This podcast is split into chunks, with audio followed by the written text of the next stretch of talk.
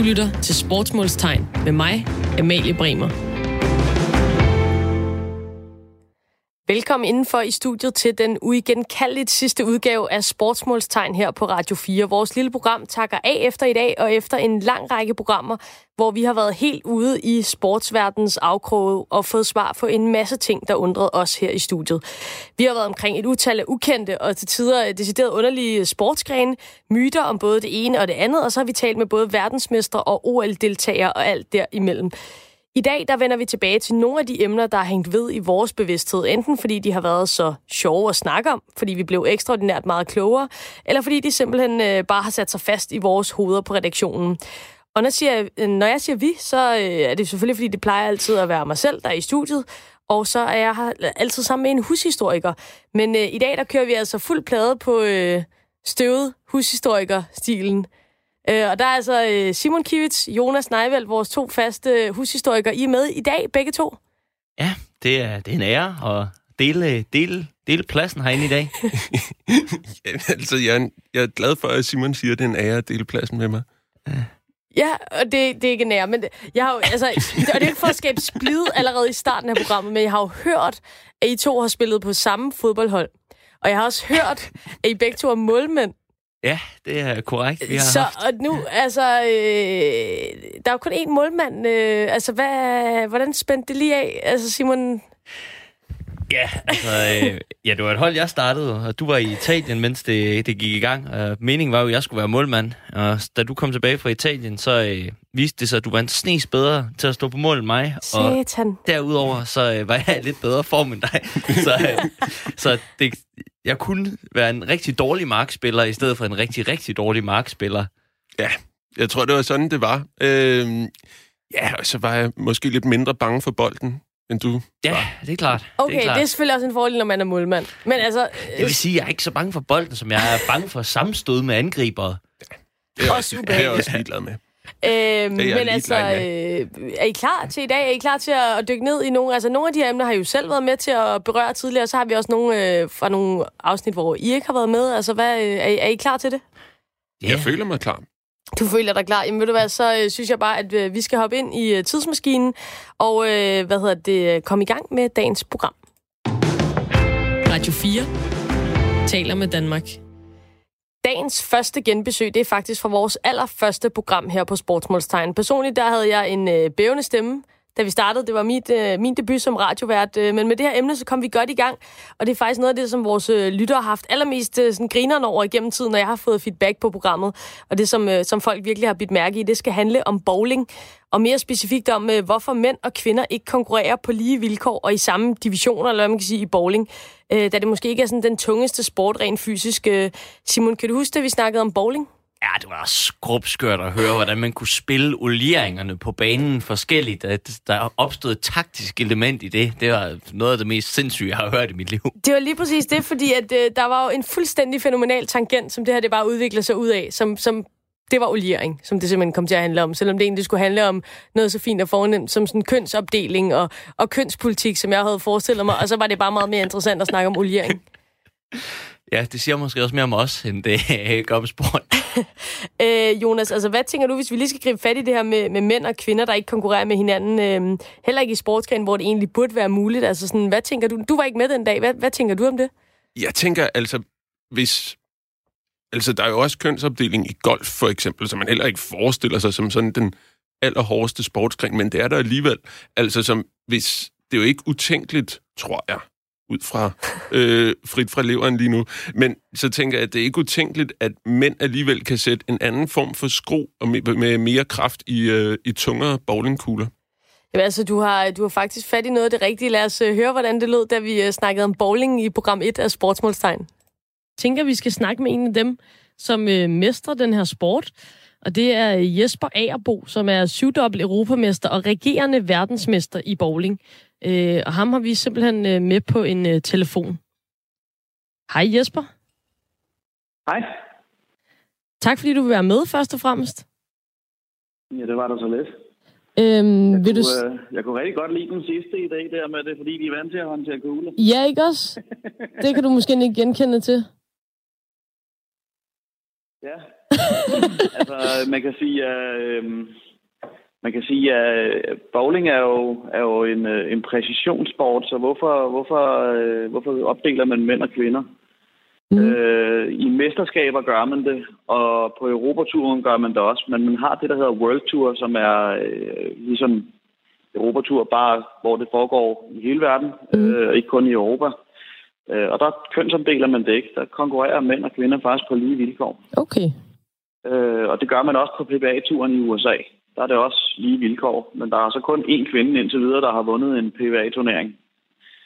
Og det er øh, jo igen de fysiske aspekter. Mænd er bare stærkere, mm. øh, så de har mulighed for at kunne rotere kuglen hurtigere, end kvinderne kan. Okay. Og det, og det er faktisk noget, som vægter tungere umiddelbart end præcisionen i virkeligheden, så siden at man har valgt at opdele det? Øh, man kan sige, at i 1990 der kom der en, øh, en ny teknologi til, øh, til bowlingkugler, som der så er udviklet kraftigt siden da. Også mm. øh, på olieringer af baner. Du kan faktisk oliere en bane på en måde, sådan så du favoriserer kvinderne. Og du kan oliere en bane, sådan så du favoriserer de venstrehåndede eller de højrehåndede. Altså, ja, det her med, med oliering, det, det har jeg godt hørt øh, nogle rygter, rygter om i bowling, og det må du, det må du altså meget gerne lige øh, uddybe, fordi det tror jeg, altså, det er, det, jeg tror, det er nyt for mange, fordi jeg tror, der er mange, der vil tænke, øh, det, det, er sådan en trægulv, man spiller på, ikke? Øh, ikke mere. Det er jo gået hen og blevet, det er jo gået hen og blevet laminatbaner de fleste steder, så, så nu er det sådan set stort set plastik, man spiller på. Mm. Og, øhm, og der har man så nogle oliemaskiner, som kan lægge olie på de lister her. Der er 39 lister på tværs af sådan en bane, og den er 60 fod ned. Okay. Der, øh, der, der, der, ligesom, ligesom hvis du øh, forestiller dig en golfsimulator, ja. så går du ind i den golfsimulator og siger, jeg vil gerne spille i, øh, i Miami i dag. Og så trykker du den øh, bane ind, der nu ligger i Miami, som du godt kunne tænke dig at spille på, og så står du og simulerer, at du spiller på den via sådan en skærm, der viser dig, hvor du slår hen og alt det der. Mm. Øh, med sådan en oliemaskine, der kan du taste den olie ind, som de har lagt til US Open for eksempel, og så kan du lægge den i, i det, for eksempel, nu træner jeg selv i Tornby, mm. så kan vi lægge den ude i Tornby Bowling Center, og så kan jeg stå og træne på den oliering, som man lægger til US Open. Men hvordan kan der være en oliering, som er som favoriserer kvinder? Det har noget at gøre med øh, mængden af olie, man bruger, og hvordan man vælger at lægge olien. Der er nogle turneringer, man kan se, så er kvinder vildt dominerende i forhold til mændene. Så kan du måske have øh, et felt på, lad os sige, der er 400 deltagere, og der er måske øh, 40 kvinder.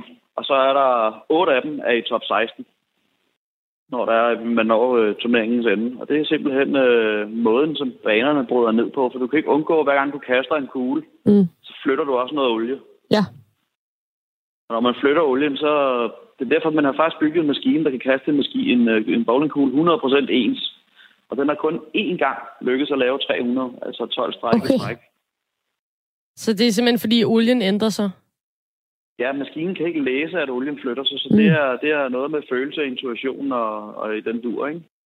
Men altså, så, så hvis, lad os sige, nu ved jeg ikke, om der er noget, der hedder en neutral oliering i bowling, men hvis man laver den mest neutrale oliering, og en mand og, kvinde, en mand og en kvinde spiller mod hinanden, øh, lad os øh, sige Mike Ginge, som er Danmarks bedste kvindelige bowler, øh, hvis I spillede 10 gange mod hinanden øh, på en neutral oliering, hvem er jeg vil så vinde flest gange? Øh, det, det tror jeg faktisk, jeg vil. Øh, ja. Og det har noget at gøre med, at øh, igen, olien den flytter sig. Mm. Så, så hvis, hvis, uh, hvis, uh, hvis jeg kan tvinge hende til at skulle dybt nok i banen, mm. så vil hun begynde at ramme sin grænse på at det fysiske aspekt af, hvor hun ikke er stærk nok til at kunne rotere kuglen mere. Okay. Vil, vil ramme hendes grænse. Ja. Øh, Hvorimod, at hvis uh, vi spiller på neutral bane, øh, som, hvor det ikke forandrer sig særlig meget, så man ikke skal dybt og spille i banen, mm. jamen så er det hendes præcision mod min præcision. Så kan hun lige så godt vinde flest gange, som jeg kan vinde flest gange. Okay, men i og med, at man, altså, man kan lægge den her olie, så man skal have den større rotation på, så er det faktisk det faktum, at du er en mand, der giver dig en fordel i forhold til en kvinde, som i princippet ellers skulle være lige så dygtig som dig? Altså, mig er jo øh, specielt dygtig kvinde, faktisk, fordi hun er rigtig god til at justere hastigheden. Okay. Så hun, øh, hun kan faktisk følge længere med på, øh, på at altså, øh, flytte ind i banen og skal skrue det mere, fordi hun er så god til at... Altså, hun mestrer simpelthen den her hastighed. Mm.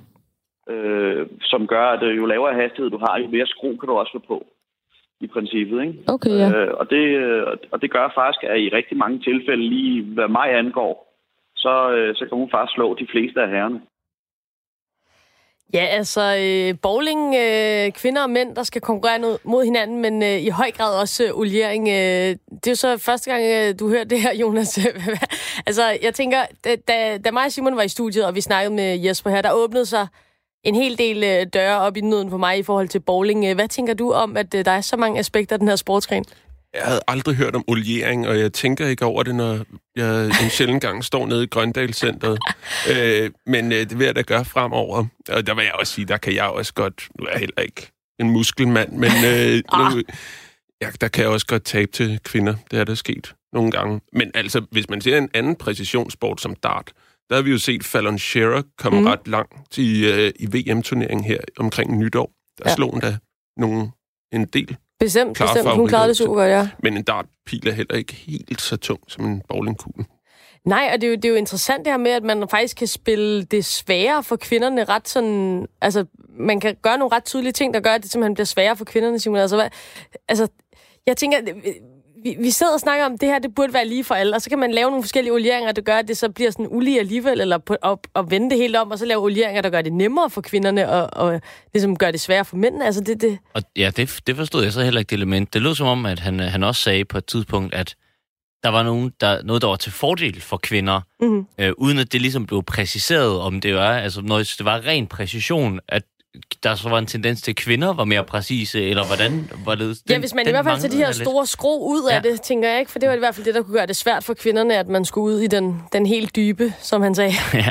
Men nu spiller den måske også ind, at man har 55 minutter til et radioprogram, og hvis det hele skal handle om oliering af bowlingbaner, så kan det også godt være, at man taber noget af målgruppen. det, ved jeg, det ved jeg ikke, altså det, det er da spændende, men... Øh, men hvad tænker I om det her med mænd og kvinder, der konkurrerer mod hinanden? Fordi det er noget, jeg synes er interessant i sportsgren, som for eksempel dart, hvor man ser, der lige pludselig er en, der popper op. Øhm, jeg tror, I, vil se andre sportsgren, hvor at, øh, det fysiske element er taget lidt ud, og så mænd og kvinder kan konkurrere mod hinanden. Altså jeg tænker sådan noget som bueskydning op. Altså hvad har vi? Bueskydning er en meget fysisk sportsgren. Altså mm. det, det handler om muskelstyrke i, i enormt høj grad. Mm. Det tror jeg ikke på. Øhm, altså så skal vi ud i sådan noget, man ser e-sport vinder meget frem. Snooker? Snooker? Snooker, ved, det kan mm. da godt være. Jeg har aldrig set en kvindelig snookerspiller, men det kan da godt være. De findes, måske. Ja, men det er vel igen også det, der er hovedpointen. Det, der handler om præcision, der burde jo ikke nødvendigvis være en forskel. Og altså, jeg forestiller mig jo heller ikke, at de her er sådan peak-stærke bowlingspillere i forhold til alle mulige andre folk, der kommer ind. Altså, det lyder jo som om, hvis man satte en, satte en stærk, stærkmands uh, tough man et eller andet ind, mm. så vil han hvis han fik noget præcisionstræning, kunne slå en almindelig bowlingspiller eller sådan. Det kan godt være, at vi skulle ud og kigge på nogle bowlingkroppe. Vi har jo også, øh, altså, vi har jo også motorsport og ridning, for så vidt, hvor de konkurrerer på lige vilkår. Ja. Men der kan man sige, at det handler heller ikke om ens egne muskler i lige så høj grad. Radio 4 taler med Danmark.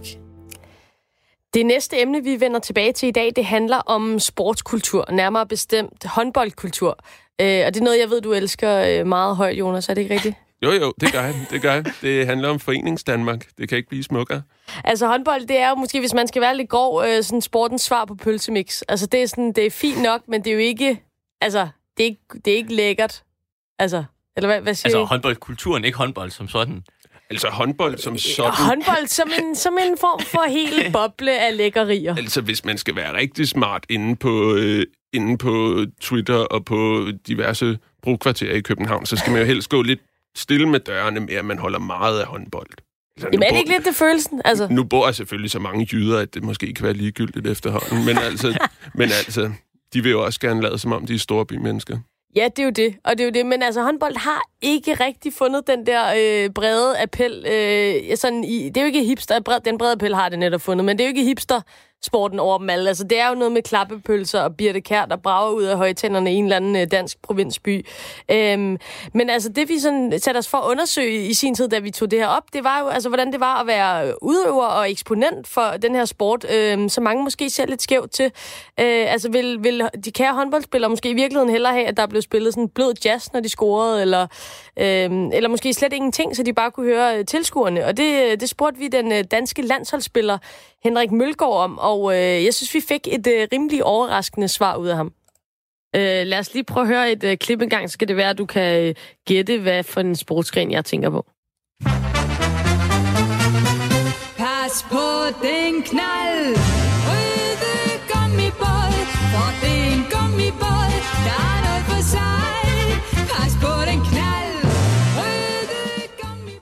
hvad, øh, hvad, hvad for en sportsgren tænker du på, når jeg spiller den knaldrøde gummibåd? Det kunne også måske have været noget mere sådan uh, dak dak uh, infernal-lignende arrangement. Altså håndbold.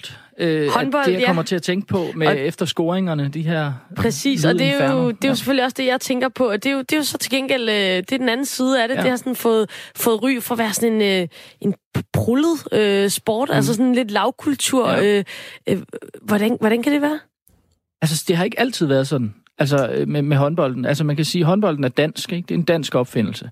Øh, og, øh, og øh, og, og man kan sige, altså på, i de tidlige, sådan i, i, i 30'erne, 40'erne, 50'erne, der har sporten en lidt anden status, fordi der bliver den, der bliver den sat sammen med, med, med sådan den øvrige samfundsudvikling, med de her haller, der bliver bygget alle steder rundt omkring i landet. Og, og der er det sådan, altså Claus Riffbjerg har skrevet digt om håndbold, for eksempel, fra, jeg tror det er slutningen af 50'erne. Øh, øh, så det siger et eller andet om, at, at der på et tidspunkt har været øh, en, et andet syn på håndbolden. Men det er klart, at den er kommet til i de senere år, sådan ligesom at være, at være prygelknappe eller, eller søndebuk på en eller anden måde. Det, er sådan, det står for, for alt det sådan vulgære, og alle de her mål, og chancer, og lyd, og, og alle de her ting. Ikke? Øh, og, og det, er måske, det er måske lidt unfair, men, men, men igen, man kan, man kan godt, hvis man sådan, i forlængelse af det, jeg sagde før, så, så er der måske... Altså, der sker så meget på en håndboldbane, at, øh, at, at, at, at det kan være svært at fortælle historien om håndbold løbende undervejs. Altså, Jørgen Let kunne ikke være håndboldkommentator, kan man sige.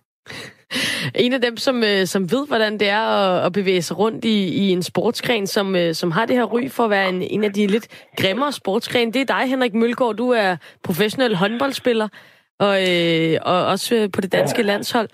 Hvordan, altså, synes du bare, det er mega fedt, når der brager øh, den knaldrøde gummibåd ud af højtalerne, når du har scoret et mål? Åh, oh, det er dumme prædikater på på sig. Øh, nej tak. Nej, jeg vil så gerne være fri for, for al den der forfærdelige musik. Så, øh, så det, er simpelthen, det er simpelthen noget, som, øh, som du heller ikke øh, støtter op om? Nej, nej, nej, nej, men det, det er jo, øh, altså det, det er jo lidt, lidt for meget at tage, tage tilskueren i hånden, og så forventer vi, at de er så dumme, at de ikke selv kan finde ud af at skabe stemning. Øh, så jeg ved ikke, hvor ideen kommer fra, om det hele starter med det der Circus, uh, Circus AG, hvor, uh, hvor den lige fik uh, 15, uh, 15 spil mere, og vi skal spille musik hele tiden og skulle være cirkus i hallen og artister, så snart der var time-out. Øh, men vi har i hvert fald taget den til os, og nu, øh, nu er det jo blevet, blevet det, vi er stemplet som. Det, det er jo... Øh, ja, det, jeg vil ikke kalde det lavkultur, men, øh, men den får i hvert fald, mm. den får i hvert fald fuld tryk på, øh, på Dakke Dakken. Jeg, jeg tænker, at der må være en eller anden inspiration for basket også, altså oprindeligt. Altså det her med at fylde alle pauser ud med, med lyd, ikke? Og, og, og, og cheerleader og, og hvad der ellers er. Øhm, men det er sjovt, fordi hvis man sammenligner de to sportsgrene, så har basket en eller anden status. Altså, det, det, det er ikke... Øh, altså, det, det forbinder man med et eller andet andet. Lidt mere øh, cool, street, et eller andet. Øh, så, så der er sådan...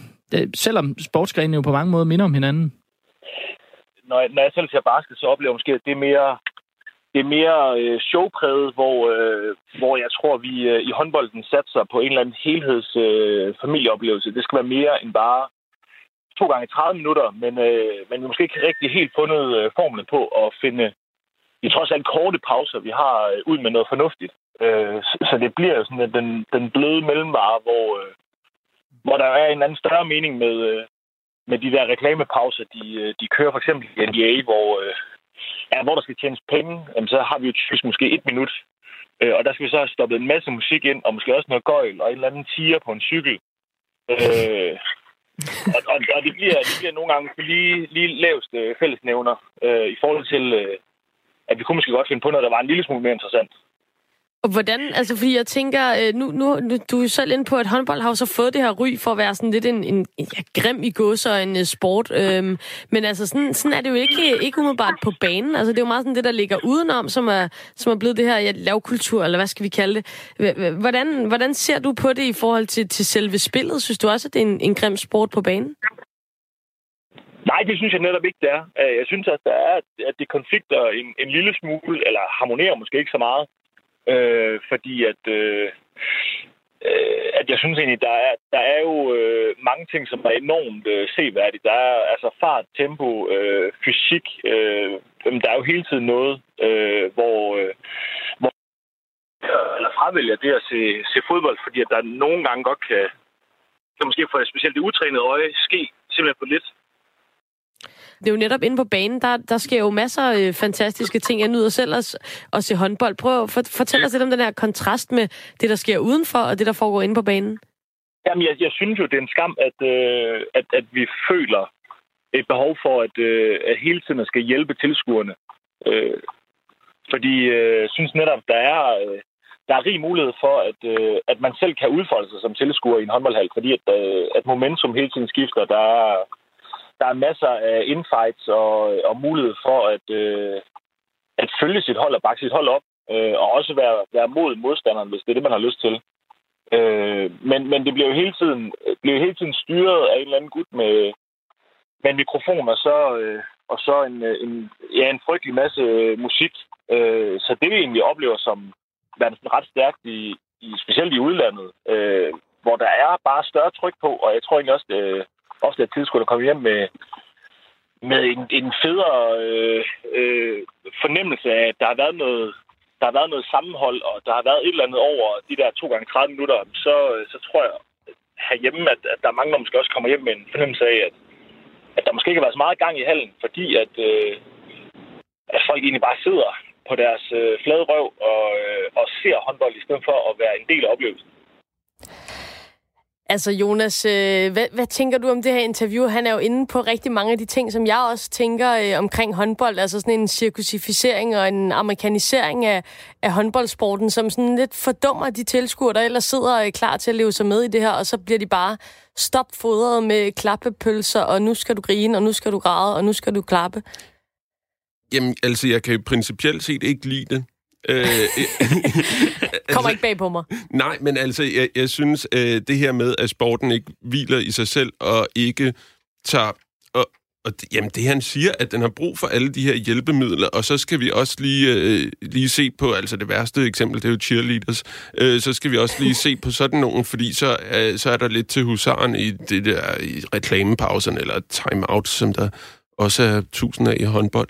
Øh, så det, fortæller noget om en sport, der ikke hviler i sig selv, hvor man for eksempel kan se, at fodbold er også øh, stokkonservativt drevet, men de, øh, de har sagt nej til at indføre flere pauser, for eksempel. De ville gerne have tre halvleje eller fire, da der var VM i USA i 90'erne, mm. så de kunne lægge flere, flere reklamer ind, og så kunne man så se på noget af de der pauser. Men der siger man nej i sådan en sportsgren, hvor publikum ikke bliver hjulpet, som er fodbold og cykelløb måske. Og hvad er det, håndbolden mangler, Simon? Altså, hvad, hvad, hvad er det, der ligesom... Der, der er et eller andet, som bare ja, ikke... Altså... Der, er nogle, der kan være nogle forskellige bud. Jeg ved, øh, en anden idehistoriker, der også har arbejdet med sport, der hedder øh, Oscar Rothstein, han har i hvert fald også tidligere på Radio 4 øh, talt om, at øh, han tror, hans problem med håndbold og basketball er, at der mangler en midtbane. Øh, mm. Øh, at spillet på en måde bliver ukomplet. Øh, ja. Der mangler et klart element der. Og det er jo det, hvis det er en sport, der på en eller anden måde er sådan konstitueret på, at der er at den grundlæggende mangler et eller andet, øh, så har man jo behov for ligesom at, at dække det her traume, eller det her hul til, ikke? og så må man opfinde det, man inden for psykoanalysen kalder mere nydelse. Og det er jo så her, alle de her øh, karneval, cirkusaspekter, øh, dak-dak-musikken bliver hoppet ind for ligesom at råbe ind over det her traume, så man aldrig når at lægge mærke til det. Jeg, jeg tror, altså, jeg, jeg har tænkt noget af det samme som Oscar Rothstein om håndbold og basketball faktisk. Ikke, at der mangler en midtbane, men at det på en eller anden måde er et spil, der foregår på 180 grader i stedet for 360 grader. Mm. Og det tror jeg handler om, at der ikke øh, er en offside-regel i nogen af dem, og man øh, opererer med de her målfelter, som man kun må være i en vis stykke tid, eller også må man slet ikke være der. Så det er sådan en angreb mod forsvar hele tiden, og det er det eneste element, fordi jeg sætter, sætter også stor pris på at se ishockey, for eksempel, hvor der hvor det sådan foregår på de her 360 grader. Altså, man kan også godt blive angrebet bagfra, ja. hvis det er. Øhm, så det tror jeg er meget rigtigt. Altså, Henrik Mølgaard, han går sådan rimelig, han går til den her, øhm, og, og, og det synes jeg er jo fremragende, og, og det er egentlig noget af det, der sådan kan gøre mig lidt, lidt ærgerlig over. Nu snakker I om, om spillet, sådan appel til jer. Jeg har det meget på samme måde, men der er jo mange fede ting ved håndbold, blandt andet de her udøvere, som giver meget mere, end vi for eksempel ser i fodbold, hvor de er fuldstændig øh, fri for al karisma og, og bare står som sådan et stykke blank papir, når de endelig bliver tvunget til at stille op til interview af en eller anden kommunikationsmand. Og der er håndboldspillere jo mega fede. Altså, hvad, det, tror, det er også lidt ærgerligt. Jeg tror, det handler om to ting. Altså dels, at de får mindre pressetræning i håndbold, fordi der er færre penge involveret, så der er ikke øh, nogen årsag eller nødvendigvis nogen penge til at hyre en pressemand til det, øh, eller kvinde. Øh, men øh, jeg tror også, det handler om, det har man lavet en, øh, en undersøgelse af, mener jeg nok, en gang, med at øh, håndboldspillers livsindkomst på højeste niveau, mm. den er så meget lavere, at man i kun i meget få tilfælde bagefter vil kunne læne sig tilbage. Altså det er kun de aller, allerbedste, der vil kunne læne sig ja. tilbage bagefter. Og derfor har de øh, brug for os at have noget uddannelse ved siden af, hvor fodboldspillere på allerhøjeste niveau de tjener nok penge til, at de kan være ligeglade. Så der er måske i virkeligheden øh, lidt mere rotation deroppe? Det tror jeg i høj grad. øhm, og hvad så? Altså, han kalder det lavkultur, Henrik Mølgaard her. Øhm, sådan historisk set, det her med lavkultur og højkultur. Altså, hvad, hvad siger du, Simon? Er, er håndbold, er det lavkultur? Altså, hvis det, hvis det kommer fra, øh, fra forskellige haller rundt øh, uden for de store byer, så, øh, så dem, der bestemmer, hvad der er høj og lav kultur, øh, vil nok beslutte sig for, at det er lav kultur, da det ikke er noget, de ligesom har øh, gjort selv. øh, det plejer at være sådan en god tommelfingerregel til at finde ud af, hvordan, øh, hvordan og hvorledes det der bliver fordelt. Men jeg ved ikke... Øh, Altså, jeg tror, jeg tror mere, man skal, man skal se det som sådan en, en almen dansk civilsamfundsforeningsting, øh, mere end at kigge på det som høj- eller lavkultur. Det her, det har været, øh, håndboldhallen har været sådan en kernemåde at bygge, bygge lokalsamfundene op på, have nogle forskellige fælles støtter og, og mødes og gøre nogle ting. Og så er der jo selvfølgelig rigtig mange øh, håndboldhaller, der øh, er poppet op lige pludselig, da der var en stor kommunalreform, hvor øh, en masse kommuner skulle lægge sammen, og hvis de ikke fik brugt pengene, så forsvandt de jo bare over til den større kommune, ja. de skulle lægge sammen med. Så derfor så poppede det op med håndboldhaller over det hele, fordi de der budgetter bare skulle i bund, inden man blev lagt sammen. En meget, meget skør, sådan lavpraktisk grund til, at håndbold lige pludselig er blevet en kæmpe stor ting i, i det danske land. Det er skønt. Det er skønt. Man kan også se det i uh, øh, DR-serien Arvingerne, hvor de mødes ud, ikke kommunalreformen som, som sådan, men jeg, jeg vil anbefale det her drama sige, at lytte efter her. Du, du siger noget nu, og det ved du ikke, men det rammer ned i min måske all-time hade karakter i nogen serie, Nej, men, som men, er men, Sunshine i Arvingerne. Men, men de mødes jo ude i håndboldhallen, når de er ude i den her provinsby, hvor ja. de er et sted på Fyn. Det repræsenterer jo også en lavkultur, lavkulturen ja, versus den her jeg, jeg kunstnerfamilie. Tror mere, det, jeg, jeg tror mere, at det repræsenterer det uspolerede mm. over, for, over for den her ret spolerede familie, det kan som mene. det foregår i. Men ja, men mig og Jonas, vi har, vi har også lavet lidt uh, sportspodcast før. Vi har, da vi talte om håndbold i sin tid, der synes jeg også, der var en ret sjov pointe at få fat i i forhold til håndboldhaller. Det er, at i USA har de jo for eksempel kirken som et centrum at bygge civilsamfund og the fabric of society op omkring. Det har vi ikke på samme måde i Danmark. Så der har man skulle kunne finde steder, der har haft de her potentialer til at binde områder sammen og sådan noget. Og der har jeg i hvert fald tænkt over, at der kunne være et potentiale, og sådan bare rent politisk-agtigt, i at mm. faktisk uh, gøre en indsats for at organisere omkring de her håndboldhaller og gøre det til centrene for uh, civilsamfundet rundt omkring i Danmark. Så altså, jeg vil sige, der er masser af potentiale, selvom det måske er lidt lavkultur. Radio 4 taler med Danmark sportens verden er fuld af myter, og en lille bitte brøkdel af dem, dem har vi prøvet at få øh, be- eller afkræftet i løbet af vores tid med sportsmålstegn her på Radio 4. En af dem handler om barberet ben i cykelsport. For giver det egentlig en fordel på øh, halvanden hundreddel af et sekund, hvis man har fuldstændig glat barberet ben, eller er det noget pjat? Øh, Jonas, du var i studiet, øh, og vi kom både omkring sådan italienske fodboldspillere fra 90'erne og deres gigantiske brystmotter. Øh, mm. Kan du huske det? Det kan jeg godt huske. Øhm, eller det tror jeg, jeg kan huske i hvert fald.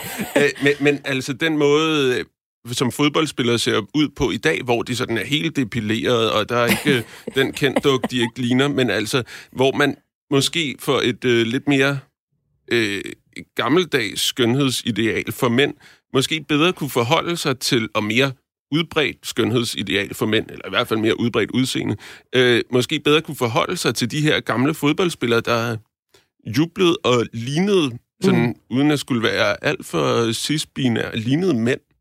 Med, Almin- og med, almindelige mænd også jo langt hen ad vejen, ikke? Langt hen ad altså- vejen. Veltrænede, men almindelige, og ikke de her sådan, ja, kendt dukker, altså. Altså, øh, vi, vi snakkede så både det her med, med forfængelighed og også praktik, og det gjorde vi med Emil Vinjebo, der er professionel cykelrytter. Lad os høre, hvad han sagde dengang.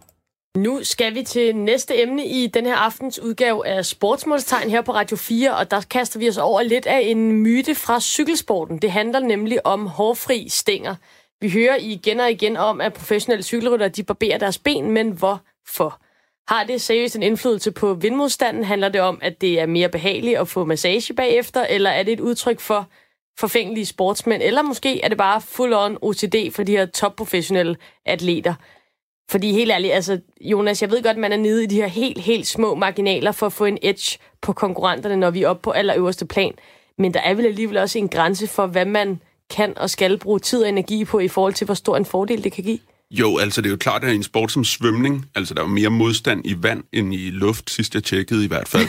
øh, og der giver det jo rigtig god mening, at man fjerner hår fra kroppen, fordi det sidder i vejen for det her vand. Men så meget modstand er der måske heller ikke i luft, at det giver den helt store forskel. På den anden side, så ser det jo bare herregodt ud med sådan nogle solbrændte cykelben. Det er jo det. Fuldstændig hårfri. Fuldstændig hårfri. Det ser, det ser rigtig godt ud. Og altså, historisk set, øh, hvornår begyndte man at tale om det her med cykelrytterne og deres barberede ben? Det har man gjort altid. Så længe øh, cykelsport har været nogenlunde øh, professionel sportsgren, så har det været der i de tidligste øh, store løb og de tidligste Tour de France fra begyndelsen af 1900-tallet, der barberede de ben. Og det øh, har flere. Det er også, hvis man falder og får øh, så et dejligt øh, sår eller hudafskrabning på benen, så er det ikke særlig fedt, at man også lige skal sidde og vifte nogle hår ud af det. Det gør, det gør lidt nas øh, i det her sår, så der er, der er mange praktiske foranstaltninger ved det. Og nogle af dem skal vi høre, øh, høre helt konkret om fra en professionel cykelrytter lige om lidt, men først og fremmest vil jeg også lige høre dig, altså, jeg synes, det taler lidt ind i en udvikling af den her super forfængelige og meget sådan metroseksuelle sportsmand, som vi ser på tværs af rigtig mange forskellige sportsgrene, altså Øh, I fodbold, der ja. er fodboldstøvlen ikke længere sorte. Øh, nu er de ja, alle mulige farver. Ja, det er jo, det, det er jo vanvittigt at se på. Ikke? Jeg så, øh, som man jo nogle gange gør, så kan man bruge sin aften på at sidde og se uh, YouTube-klip med Serie A-mål fra begyndelsen af 90'erne. Det kan man sagtens bruge sin aften på. Øh, legendariske Daniel Fonseca, der scorede et mål for Roma mod et eller andet hold. Øh, så tager han trøjen af og jubler, og han har en kæmpe måtte på hele overkroppen. det ser man altså ikke de professionelle fodboldspillere have i dag, når de skal juble på den måde. Og det er ærgerligt. Det er lidt ærgerligt. Det er ærgerligt. Øhm, nu skal vi høre fra en, som kan... Øh forklare os meget mere om øh, både, hvad man konkret får ud af at barbere sin ben som cykelrytter, og måske også, om det er lidt noget, øh, noget bøvl. Øh, Emil Vinjebo, du er professionel cykelrytter for Rival Readiness. Øh, Emil, har du helt glatte ben? jo, tak. Uh, tak fordi du være med. Uh, og ja, det har jeg. Ja. Selvom, uh, selvom vi er i februar nu, så, uh, så har jeg lige været sydpå med, med vi holdt på træningslejr i Spanien, og, og der skulle, uh, der skulle benene jo frem og få noget sol, så der, der var de også hjælpe bedre. Det så pelsen, sikkert. den er røget for i år? Ja, den øh, plejer at, at, at tage det af der ved, øh, ja, efter nytår, ikke? Så, øh, så starter showet. Så, altså næste spørgsmål er jo så naturligt, hvorfor?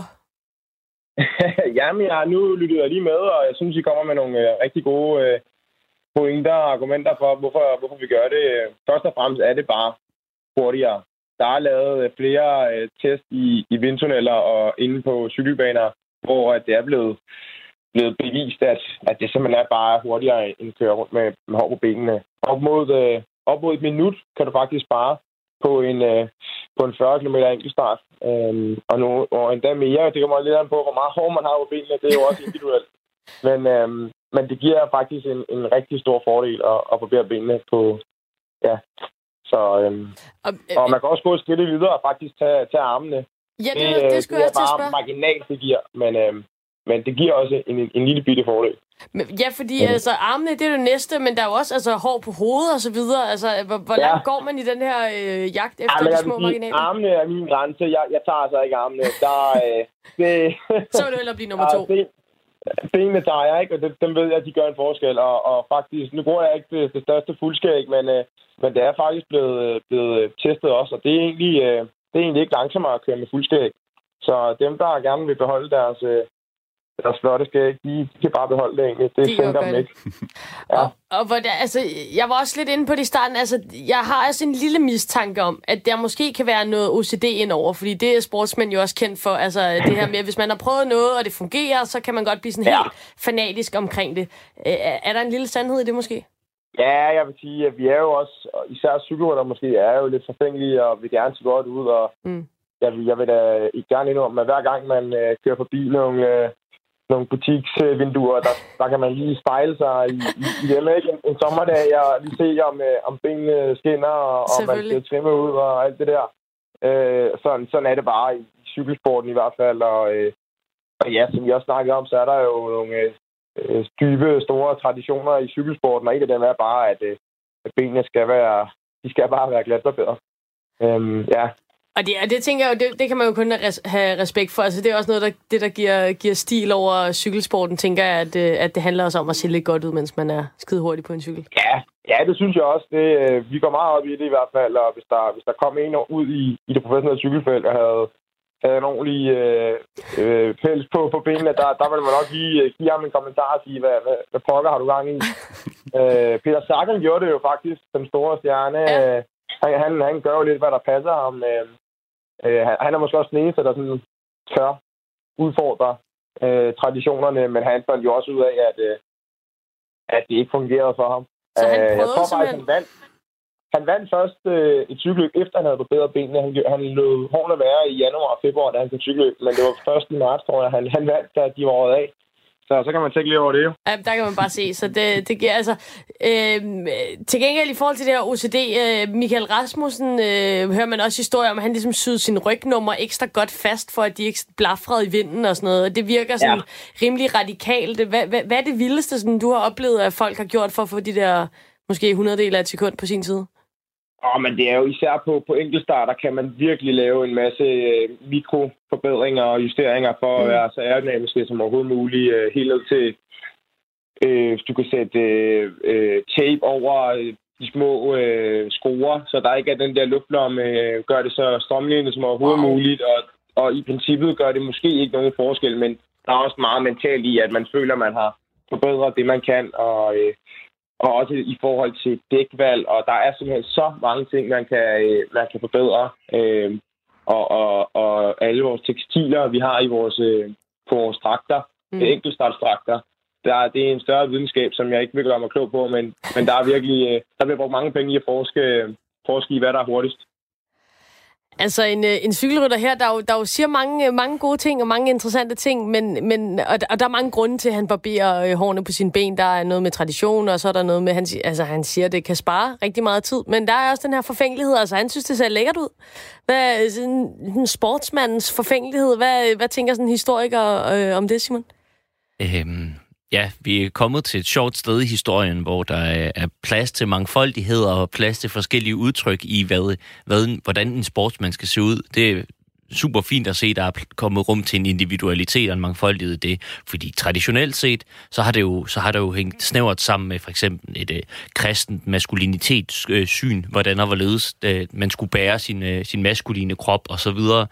Øh, så sådan op, op igennem historien, synes jeg, at øh, det, har været, det har været bundet op på en masse samfundsmæssige øh, interesser og forestillinger om køn og sådan noget. Så det, det er spændende at se, det i hvert fald bliver bredt ud. Det, vil jeg, altså, det, det er jeg ikke helt enig i, fordi det, det møder også... Historiker-battle i, i, for, i forbindelse med, øh, med ungdomsoprøret og tiden derefter, så, så møder det også den her klassiske øh, sådan ser en pæn mand ud. Det møder også en vis udfordring. Altså en, det er George Best, men øh, som kørte lidt mere Beatles-garn og bakkenbarter, men altså i højere grad, så kunne man jo se en spiller som øh, Perugia-legenden Paulo Solier, der spillede i Serie A i 70'erne, hvor Perugia faktisk blev nummer to. Øh, og øh, også en som er mere berømt, måske en som Paul Breitner, der er ligesom mere... Øh, der brugte ungdomsoprøret og 70'ernes ungdomskulturs øh, visuelle udtryk til os på fodboldbanen, hvilket var nyskabende dengang. Ja, altså Altså, når jeg siger, at jeg taler om kristen maskulinitet, så taler jeg jo 1800-tallet og starten af sport, men uh, jeg er helt enig i, at den bevægelse, som der ligesom uh, vi står på, på, på toppen af i dag, altså den der udspringer nok med 68 og sådan noget, der giver nogle, en masse forskellige muligheder deromkring. Og så lige props for din evne til at kunne få det mest til at handle om gammel italiensk fodbold. Jamen, den er der altid, og det, det skal man jo lige vide. Og nu, altså, for, for, for, og vi kan slange slå en krølle på den, der også handler om fodbold, fordi, altså, øhm, som vi også hørte i indslaget, da vi snakkede om barberet ben i sin tid, så, så, så snakker vi også om fodboldstøvler, og det her med i dag, så er det jo, altså, der er tusind forskellige neonfarver og særlige designs og alt muligt. Og nu har jeg personligt været ude og købe nye fodboldstøvler til mig selv, og er meget glad for, at jeg landede på et par Copa Mundial, som er sorte og hvide, og fra den gang øh, far var dreng. Ikke? Øh, og Jonas, jeg ved, at du også har stærke følelser omkring det her med fodboldstøvler, og, og især din neonfarve. Altså, dem, dem er du vild med, ikke? du kan godt lide, at man på den måde kan udtrykke sit inderste igennem sine fodboldstøvler. Mit seneste par fodboldstøvler var også neonfarve. men, øh, men nej, altså...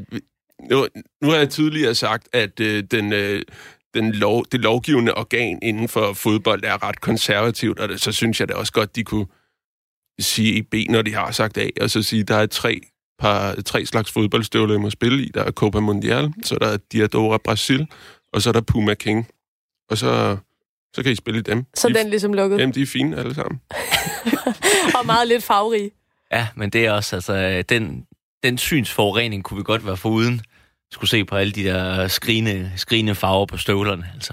Ja, det har, det har taget overhånd, og den er hermed øh, givet videre fra, øh, fra vores hushistorikerpanel her i Sportsmålstegn. Øh, hvis vi skal gå videre til, til noget af praktikken, som han også snakkede om, øh, Emil Vinjebo her. Altså, det kan lyde ret overdrevet, det her med, hvor meget man egentlig kan vinde på at barbere sine ben. Altså, nu ved jeg selvfølgelig ikke, hvor meget hår han har på benene, men det lyder, det lyder voldsomt. Altså, men, men øh, hvis jeg siger fignon og noget med en hestehale og sådan noget, altså, der blev også kappet noget tid af. Og apropos øh, jeg skulle til at tage ham op, Fignon, igen, apropos... Øh, øh, han er der altid latent. Nej, men, men, men det er han faktisk. Øh, men apropos idealet for, øh, for sportsudøvers...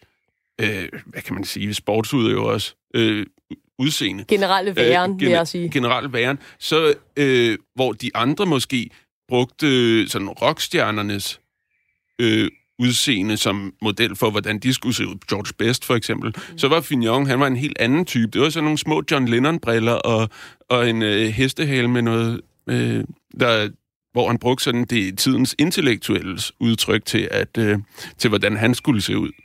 Uden derudover at, øh, at lade være med at være en rockstjerne på, på cyklen. Men han mistede jo øh, de her i den sidste enkeltstart i Tour de France i 1989, mistede han jo et forspring på 50 sekunder til Greg LeMond, fordi han kørte med en flagrende hestehal i stedet for sådan en fantomdragt og en øh, aerodynamisk hjelm, og uden det her øh, triathlon øh, styr, styr som, øh, som Greg LeMond var i hvert fald en af de første til at bruge på højeste niveau i cykelsporten.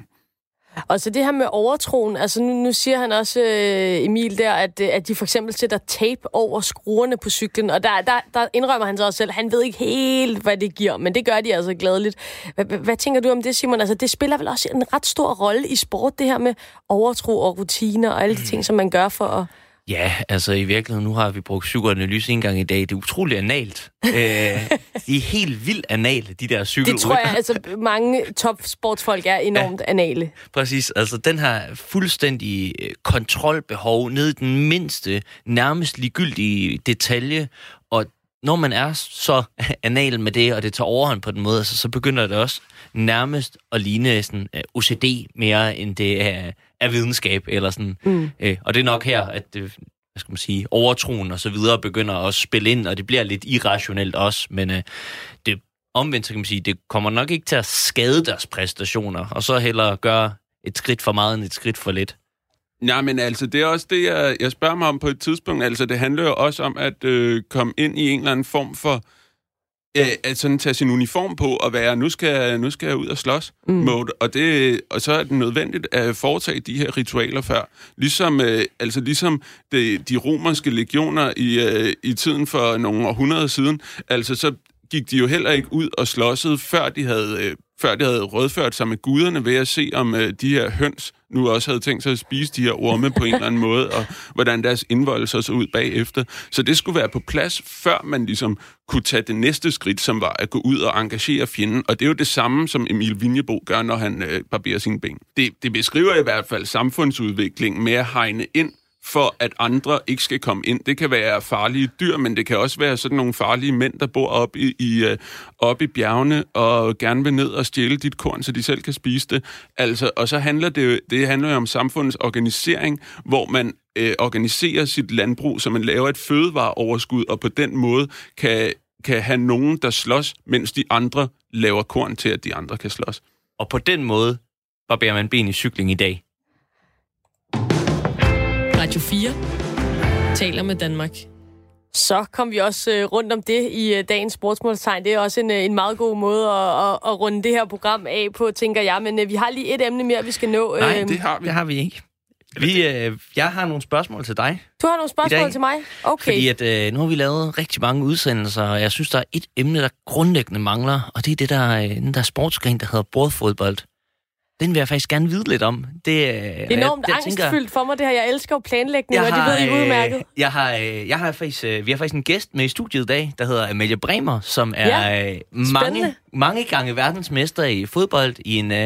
Og det er altså en relativt ung alder. Hvordan kan, hvordan kan man... Altså omkring 30 år, ikke? Hvordan kan ja. man... Hvad, hvad er det? 21 gange verdensmester, du er? Ja, det er øh, noget der omkring. Jeg har faktisk mistet, og det kommer til at lyde enormt arrogant, men jeg er ikke helt sikker på præcis, hvor mange det er.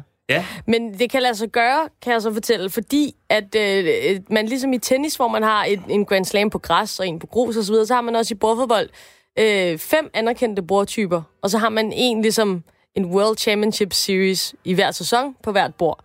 Så vi, og så har man jo så igen single og double og mix og landsholdsturneringer osv. Så, videre. så hvis man er rigtig, rigtig god, så kan man faktisk vinde rigtig mange verdensmesterskaber hvert år. Noget, jeg har tænkt på med bordfodbold, det er, hvordan bliver man opdaget? Går der sådan agenter rundt på gymnasierne og på værtshusene, og sådan siger, ah, du, du er god, you can make it big? Ja, altså det er lige før, hvis man bare kunne make it big. Men altså, det er ikke mange øh, knaster, jeg har tjent på bordfodbold, skulle jeg sige. Men altså, jeg blev personligt opdaget til en gadefest i Nansensgade. Det er øh, løgn. Ja, hvor at øh, den kære øh, hovedstadens bordfodboldforening, som er den klub, som jeg spillede i, øh, spillede i og, øh, og stadig er tilknyttet, de havde nogle borer oppe. Og så øh, stod der nogen og spillede, og jeg kom hen og, øh, og prøvede det af, og spillede selvfølgelig i gymnasiet, eller i, øh, ja, det må have været sådan noget, ja, det må have været i gymnasiet på det tidspunkt. Og så stod der en fra foreningen, som sagde, jeg anede ikke, der var noget, der hed en klub, jeg anede ikke, der var turneringer osv. Og, og så siger han så til mig, vil du ikke være min makker i mixdobbelt til DM i bordfodbold i Kolding i næste måned? og det var altså en voksen mand, og jeg har måske været sådan 17 år gammel på det tidspunkt, og jeg tror bare alt der i mig skal bare sådan, det skal jeg ikke, det lyder meget suspekt og underligt. Øh, men jeg befandt mig ikke desto mindre i Kolding en måned senere. Den virker hver gang. Ja, ja præcis, ikke? præcis. Men man skal også lige tænke sig en ekstra gang, hvis der er nogen, der siger, at man skal til Kolding, selvfølgelig. Så det... Ja, men det er også det. Altså, øh, men, men det synes jeg jo var, var enormt spændende, så, øh, så jeg, jeg kunne bare rigtig, rigtig godt lide at spille bordfodbold. Og hvad det, altså, da du så bliver opdaget her som bordfodboldspiller, altså, har du bare sådan hobby spillet det her en del, eller er du, kan, man have, kan man være et naturtalent, eller har det her været hård træning, du ikke øh, jeg tror bestemt, men det tror jeg sådan er med de fleste. Det kan I måske også svare mig på i virkeligheden. Men jeg tror jo rigtig mange sportsgrene, der er nogle mennesker, som er enormt træningstunge, og som har behov for at øve sig enormt meget, og øve sig på nogle bitte, bitte små detaljer. Altså i bordfodbold, det er sådan nogle mikrobevægelser, sådan, der skal sidde inde i hånden, hvor man laver det samme skud tusindvis af gange, eller den samme aflevering tusindvis af gange.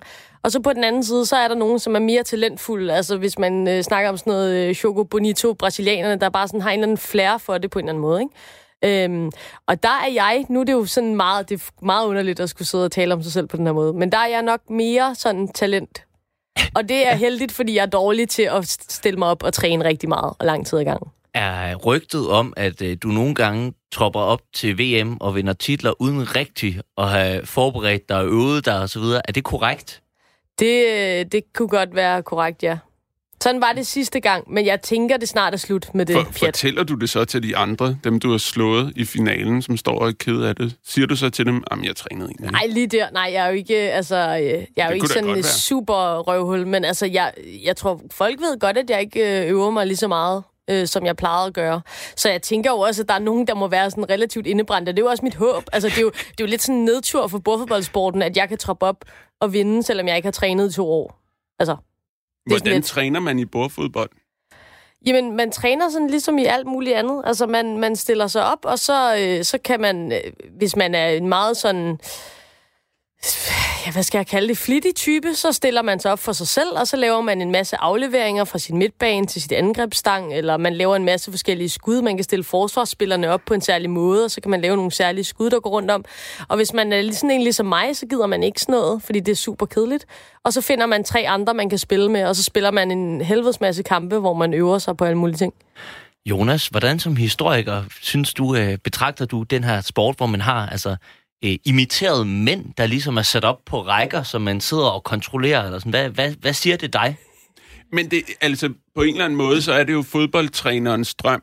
Altså, hvis nu er både fodbold øh, en simulation af fodbold, så på den måde, så er det jo meget godt. Men altså, den måde at kunne detaljstyre sine spillere, det giver jo rigtig god mening. Det er og, så, og det er det, der ikke nødvendigvis er muligt ude i selve fodboldspillet, hvor meget også afhænger af omstændighederne og tilfældighederne. Det nærmeste, man kommer i fodbold på en øh, på bordfodbold, det er nok øh, Valeri Lobanovskis Dynamo Kiev-hold i 60'erne, 70'erne, ja, 80'erne og ja, mange årtier. Det har altså, også hvor, tænkt. Hvor spillerne kun trænede deres løbemønstre og ikke spillede udover når de spillede kamp. Fordi så vidste man, at holdet fungerede på den her måde, de løb på den her måde, og så skulle de bare aflevere der, fordi de vidste, at der ville være en spiller. Og sådan er det jo også med de her spillere, der er der på stangen. Øhm, det er lidt låst, kan man sige. Mm, det var lidt ja. låst, men samtidig så, det, så var det altså Valeri Lobanovskis Dynamo Kiev-hold og øh, sovjetiske landshold desuden, var også en inspiration for øh, den hollandske totalfodbold, som ikke er sådan noget, der bare er opstået i Amsterdam. Det er opstået gennem... Øh, gennem et øh, gennem Dynamo Kiev Altså, hvad tænker I om det her, jeg var lidt inde på før, med sådan, øh, den, den, den, den sådan mere individualiseret sådan talentet versus arbejderen inden for sport. Altså det tænker jeg, man ser inden for rigtig mange sportsgrene. Jo, altså, det er sødt, at Amelie tror, hun kan være vært på det her Nej, nu bliver jeg bare sådan helt ja, øh, nysgerrig. Men, men altså, der så, er jo også, videre bagefter. Fodbolden har jo også både Carsten Hemmingsen og Maradona, ikke? Altså, Carsten Hemmingsen har selv De er lidt sagt, forskellige typer, mener du? Ja, Carsten Hemmingsen har selv udtalt, at han havde ikke noget videre talent, men han arbejdede fandme for det. Øh, og så blev han jo også professionel fodboldspiller og kom på landsholdet. Altså, altså det, det er jo den måde, det er på. Men det her taktiske element, vi, vi så har beskrevet, som går igen for fodbolden, mm. altså øh, sådan innovation inden for brugfodboldspillet, sidder man ja. nogle gange og tænker, kunne man godt lave en udskiftning, hvor man hellere vil have et tremandsforsvar, og så øh, opgive en på midtbanen, eller sådan? Er, der, ja. er det snakke, der findes i det her univers? Ja, altså både over. Jeg vil sige, lige så vel som alle mulige andre sportsgrene, nu har vi jo snakket om det øh, en del gange i det her program, og også i dag, der er det den her cirkusificering af, af sportsgrene, det findes også inden for bordfodbold. Så der er alle mulige underlige øh, sådan, øh, divisioner og discipliner, hvor at man så skal man spille, hvor man kun må røre den på en særlig måde, eller man skal spille spille med venstre hånd, eller man skal ligesom... Øh, og, det, og det kunne jeg sagtens se for mig, at der blev lavet sådan noget med, jamen, så spillede man uden midtbane, for eksempel, eller så spillede man... Altså, for at gøre sådan noget, det er åndssvagt. Altså, det, det, det, det kan jeg slet ikke holde ud. Det er sådan noget Benny Hill-lort, ikke? Det, det er ikke så fedt, men, men det, det gør man også inden for bordfodbold. er ikke en speciel normal opstilling i Nej. sådan normal altså, fodbold. i amerikansk bordfodbold, de har et bord, der hedder Tornado, og der har de tre målmænd. Øh, og det er rent praktiske årsager, fordi at man, de fleste bordfodboldbord kender sikkert, der er sådan nogle ramper ude i hjørnerne, mm. så bolden ikke kan ligge så død derude. Det har det amerikanske tornadobord ikke. Og i stedet for at lave ramper, man tænker, det, det er måske meget smart, så har de bare valgt at sådan, nu kan bolden jo ligge død derude, så må vi hellere lave en mand derude. Så det er faktisk baks? Så, men, ja, det er sådan meget dybe baks, men, og ikke særlig inspi-. Inspireret af bowlingsnakken her før og oliering af banerne, så mm. er der jo også forskellige slags spore i bordfodbold. Der er både et italiensk og et fransk bord, ja, for eksempel, hvor det italienske bord er det, vi kender fra kantinen på vores mm. uddannelsesinstitution mm. og fra værtshusene. Øhm, hvad er du bedst til? Jeg er bedst til det franske bord, som hedder Bonzini, og det er det, der er sådan vores officielle bord i Danmark. Øh, og så er mit næstbedste, det er et tysk bord, der hedder Leonhardt. Øhm, og så er de italienske, det er så det, der hedder Galando, og det er de rigtig, rigtig gode til i Østrig. Det går noget hurtigere, der er sådan en, en lidt højere random-faktor, mm. fordi det er en meget glat bold på et glasunderlag, øhm, hvor det andet, det, det franske, nu er det så ikke øh, kork længere, det var det før i tiden, men det er sådan en blødere plastikkugle. Så det går lidt langsommere, man kan kontrollere bolden med at lave sådan flere tricks. Det er sådan en fejnsmækker bordfodbolden, vil man nok mene. Og nu sagde du også, der var en masse i forhold til træning, og det er sådan små ting i hånden, små bevægelser, mm. eller sådan. Har du et sådan Amalie Bremers signature move? altså, jeg har jo en spillestil, som jeg spiller. Jeg har ikke en, øh, en unik øh, spillestil lige for mig. Så mange øh, forskellige ting tror jeg ikke, man kan få ud af bordfodbold. Men jeg spiller en spillestil, der hedder Snake, øh, hvor at man ligesom placerer... Du, du ligner et stort spørgsmålstegn, Jonas. Det kan jeg simpelthen godt forstå. Men det, man gør, det er, at man slet ikke skyder med sin hånd. Man skyder med sit håndled i stedet for. Så man lægger sit håndled på håndtaget, og så kører man ligesom igennem og griber med sine fingerspidser. På den måde, så bruger man hele sin håndflade til at få ekstra kraft i skuddet. Øhm, så man kan skyde ret hårdt. Og det fungerer rigtig godt for mig. Det er der mange, der gør. Det er sådan, øh, der er også nogen, der synes, det er lidt sådan nederen måde at spille på. Men for mig, der fungerer det ganske glimrende. Er det rigtigt, der er et move, der hedder Isbjørnen? Det kender jeg ikke, men det er der formentlig. Altså, mm. jeg tror, alle bodegaer og alle gymnasier og alle... Altså, mit sådan signatur, hvis jeg skulle have et signatur, det var, da jeg startede med at spille, der spillede jeg ikke Snake, der spillede jeg med det, man kalder lukket hånd, som er fuldstændig en normal måde at holde på håndtaget på. Og der lavede jeg noget, der hedder en spasme. Og det var sådan lidt... Det, det, det var sådan lidt, hvor man tog den ned langs siden, og så kørte rundt om og skød. Det var sådan måske det tætteste, jeg kom på et signatur, men det er jeg gået væk fra, for det var enormt... Altså, det, altså jeg tabte rigtig meget. Men Amalie, hvad, nu, nu stopper det her sportsmålstegn. Ja. Hvad, hvad, hvad kommer vi, hvor kommer vi til at møde dig igen? Oh, det er et godt spørgsmål. Øh, måske i radioen, måske bare ude ved det lokale bordfodboldbord. Så, øh, så det, det må man øh, følge med på, øh, på øh, hvor man nu kan, kan finde mig hen. Man kan finde mig alle mulige steder ude har på en, internettet. Har du en særlig pop eller et eller andet, hvor man altid kan komme og byde op på en bordfodboldkamp? Og laver du så det der med, at du lader som om, du er rigtig dårlig, og så spørger om vi skal spille om shots nej, eller om penge? Nej, det gør jeg ikke. Det er uværdigt for en, der har vundet VM snart 25 gange. Det kan Hvis jeg ikke. Det kan jeg ikke. Jamen, det har jeg heldigvis ikke. Men, det, men jeg kan ikke afvise, at jeg har gjort det tidligere, men det skal vi ikke gå dybere ind i. Til gengæld, så kan jeg jo fortælle, altså, I er jo fremragende værter, men jeg, jeg har jo styr på tiden, så det, det er ved at, vi er ved at være ved vejs ende. Øh, og øh, altså, det, det var det aller sidste afsnit af Sportsmålstegn. Jeg er blevet kastet sådan helt ud af det nu, fordi at, jeg lige pludselig skulle snakke om mig selv og snakke om bordfodbold. Men øh, tak skal I have, drenge. Vores to tak. fantastiske hushistorikere, øh, sammen med, med de andre, Asger Hedegaard Bøje, der også har været med som øh, hushistoriker her i Sportsmålstegn. Øh, jeg er, mit navn er Amalie Bremer, og jeg vil gerne sige tak, fordi du har lyttet med, øh, både til det her afsnit og til alle de andre sportsmålstegn tak af for den her gang. Farvel og tobak.